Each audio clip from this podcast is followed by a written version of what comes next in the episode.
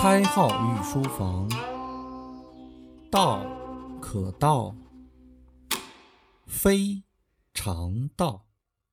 最近可能跟的比较勤快一点，因为在一月一日之前，我得把春秋大义弄出来。新年我们开新书，所以我的时间排得比较满，包括明年的大课的内容，我现在就已经开始着手准备了。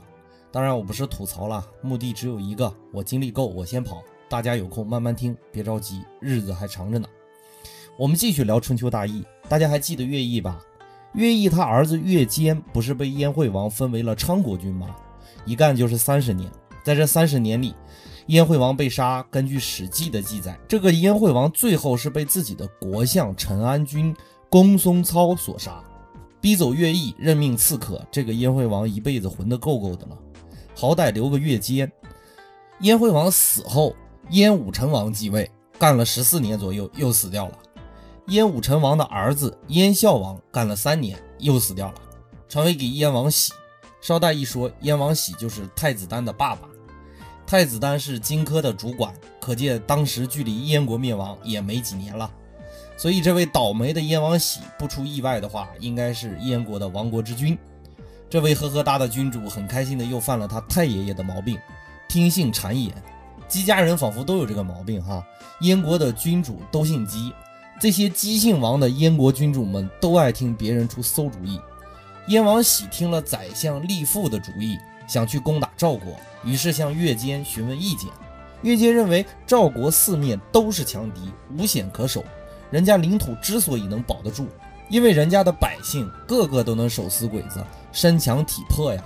没事儿不要去招惹这样的国家的。燕王喜派出馊主意的宰相厉父和乐坚的同族乐臣。共同去攻打赵国，迎战的就是大名鼎鼎的赵国统帅廉颇。想都不用想啊，民分彪悍，加上统领勇猛，这场仗没悬念。燕国的宰相厉父在乱军之中被杀死，乐臣被俘虏。如果还记得上节内容的伙伴，稍微回顾一下，当初乐毅不也逃到赵国去了吗？为什么这里要用一个“也”字呢？因为历史上惊人相似的一幕出现了：乐臣被俘虏，加上之前乐阶的建议未被燕王采纳。乐坚也效仿他老爹乐毅，一溜烟跑到赵国去了。接下来更加滑稽。前文书说过，燕惠王不是和乐毅有段书信往来吗？我们亲爱的燕王喜也效仿他太爷爷，给乐坚写了认错信。乐坚也效仿他老爹，不回国。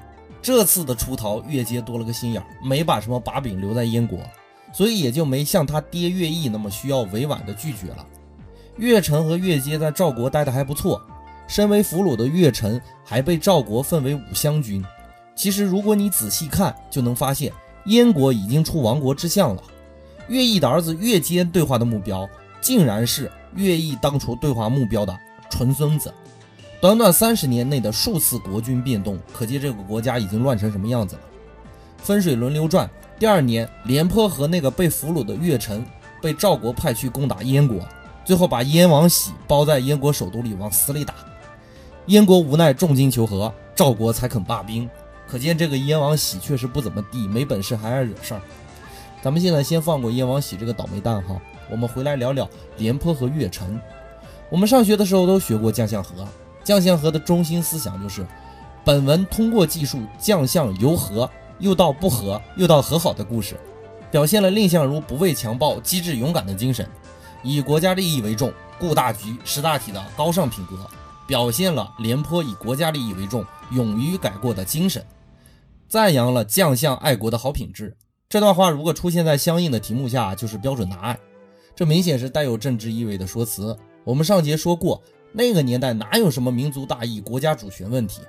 个人意识形态里就没有民族国家的意识，你有什么好爱国可言？第二就是你根本没有纵观整个廉颇的历史去理解廉颇。如果廉颇听到我们这样赞美他，恐怕会笑醒吧。我这样说当然不是要黑廉颇了哈，而是把廉颇的主线给大家捋出来，大家自己看就可以了。廉颇至少跳过三次槽，就在攻打完燕国五年后，赵王想以乐臣来顶替廉颇，廉颇就把乐臣给打跑了。当然，我这儿用的“打跑”这个词儿说的有点轻了哈。《史记·廉颇蔺相如传》的原文记载是：廉颇怒，攻乐臣，乐臣走。《史记·乐毅列传》的原文记载是：廉颇攻乐臣。虽然同一本《史记》里的资料记录的稍微有些出入，但是非常统一的一点，都用了“攻”字。攻在古代汉语里可不是单挑的意思哈，至少是一定规模的武装械斗。然后这个廉颇打跑了越臣，跑到魏国去了，这是第一次跳槽。廉颇逃到了魏国，一直不得志。赵国最后想了想，还是请廉颇回来吧，才有了那个“廉颇老矣，尚能饭否”的典故。这是第二次跳槽，还是吃回头草的跳槽。再后来，楚国悄悄地把廉颇撬走，这是第三次跳槽。那么你现在再来看将相和这个问题，这个故事应该会充满着利害关系，只是我们当时被片段的故事所蒙蔽。看不出个所以然来。开篇讲了一大堆故事啊，到现在我才要引入题目了。其实目的就在于捋顺一件事情：乐毅出走至赵国也好，乐坚叛逃至赵国也好，乐成投靠赵国后来逃离赵国也好，包括廉颇三次跳槽也好，我们不能用中间的角度去分析这些问题。如果你想要更好的理解春秋大义，开号提供一个比较好的角度，你可以把春秋国家之间的关系。看成正在竞争的几个公司，所以人员之间的叛逃无非就是人才迁徙的问题。虽然他们会用到“中间”这类的词语，而你可以当做外语来看，不要被直觉所蒙蔽。甚至包括燕国给岳氏父子两封书信，通篇都没有跟你谈民族大义、爱国主义，其中表现出来的就是就事儿说事儿，对错是有的，只不过评定标准一定不是忠君爱国，恳求也罢。责难也罢，都是站在自我的利益的角度去阐述问题的，这不是我们现代人思维中对于政治的理解哈。我们再来说汉奸这个词儿，汉奸这个概念，纵观二十四史都没有出现过，到了清史稿里才有这个词语，意思是汉人中的奸民。到了鸦片战争时期呢，汉奸依然被解释为汉人中的奸民。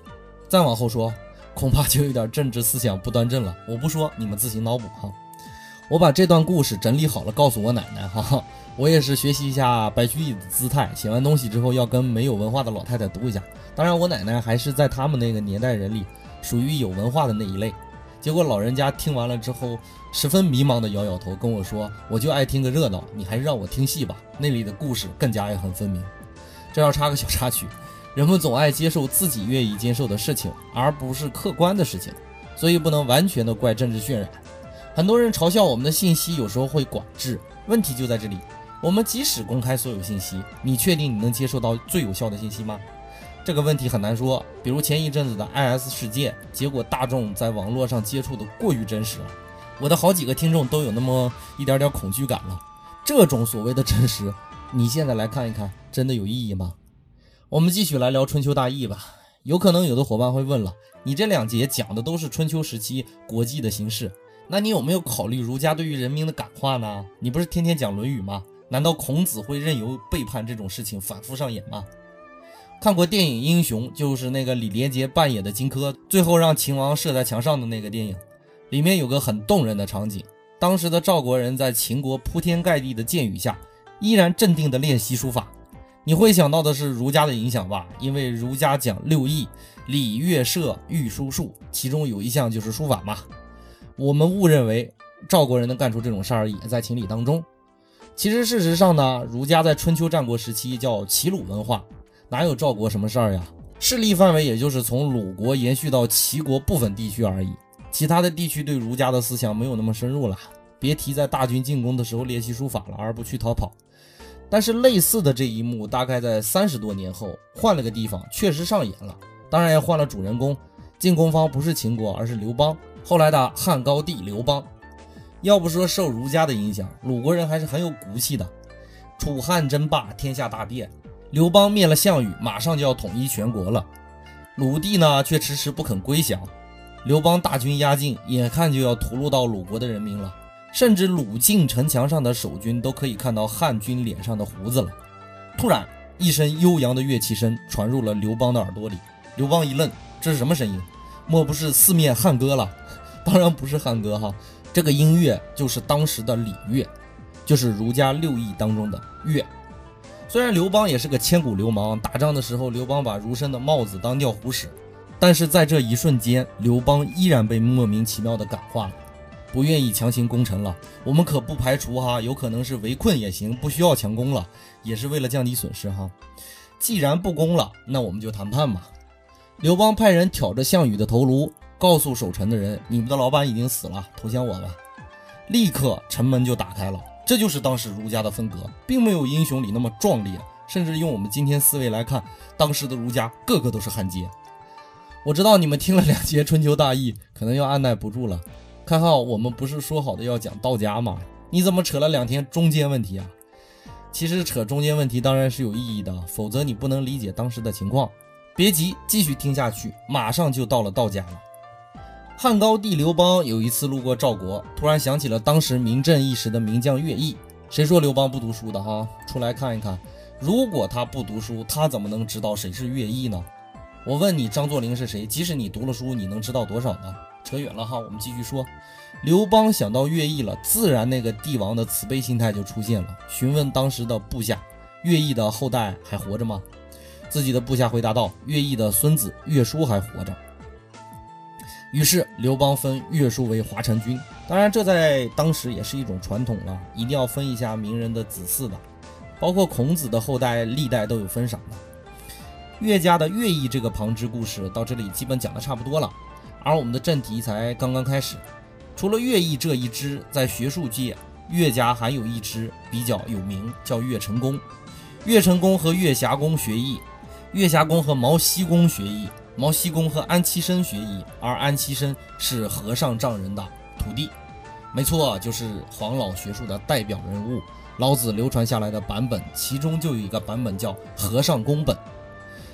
岳成公是和尚丈人的五代单传弟子，然后黄老学术被岳成公传授给了葛公。这个葛怎么写哈？就是盖房子的盖字，在姓氏里读葛。而至于葛公发生了什么故事，就是我们下节的内容了。本节的御书房时间又超标了，一讲史和经我就特别来劲，原谅我话痨一点哈。感谢您宝贵的时间，我们下节再见。